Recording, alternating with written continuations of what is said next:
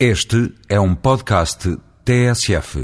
Teve lugar em Matosinhos, nestes últimos dias, a décima Assembleia Geral do CIAP, Conselho Internacional dos Arquitetos de Língua Portuguesa, entidade não governamental que congrega a totalidade das associações dos profissionais de arquitetura de países que têm o português como língua oficial.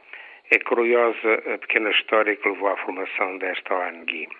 Vai para mais de 16 anos, durante um seminário sobre espaços educativos levados a efeitos pela Unesco na Fundação Gulbenkian, um grupo de arquitetos portugueses, brasileiros, cabo-verdianos, guineenses, angolanos e moçambicanos, os espaços perdidos, frente à bica, onde muitas vezes, neste tipo de reuniões, se refugia o interesse e o entusiasmo, verificaram que, falando português, as palavras usadas para exprimir este ou aquele conceito ou esta, esta ou aquele elemento de construção diferiam grandemente entre si, pois saguão para o português é um espaço sem cobertura no interior de um edifício, estreito e normalmente sórdido, e para o brasileiro é um salão, um vestíbulo amplo, num grande edifício, com significados antagónicos, portanto.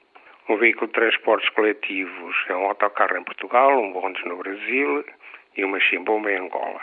E até o canalizador de Lisboa é chamado picheleiro no Porto. E logo ali nasceu a ideia de fazer e publicar um dicionário universal de termos arquitetónicos e urbanísticos de língua portuguesa. Juntaram-se carolas, estabeleceu-se a metodologia, iniciaram-se os trabalhos e vieram a ser compiladas algumas dezenas de entradas. Depois, como parece ser anátema que cai sobre os dicionários de feitura coletiva, o entusiasmo mereceu e vai-se arrastando.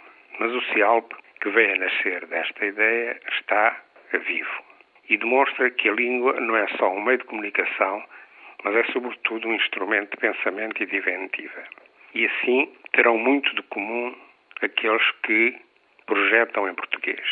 O encontro de Matosinhos revelou, uma vez mais, que a arquitetura que se pratica nos países de língua oficial portuguesa, se diversificada no aspecto formal, por indução de novas e poderosas influências vindas da China, de Cuba, da Bulgária ou da Itália, mostrou, no entanto, que os arquitetos, em grande número formados em universidades não portuguesas, alguns já nascidos e criados depois da independência, continuam a fazer arquitetura pensando em português.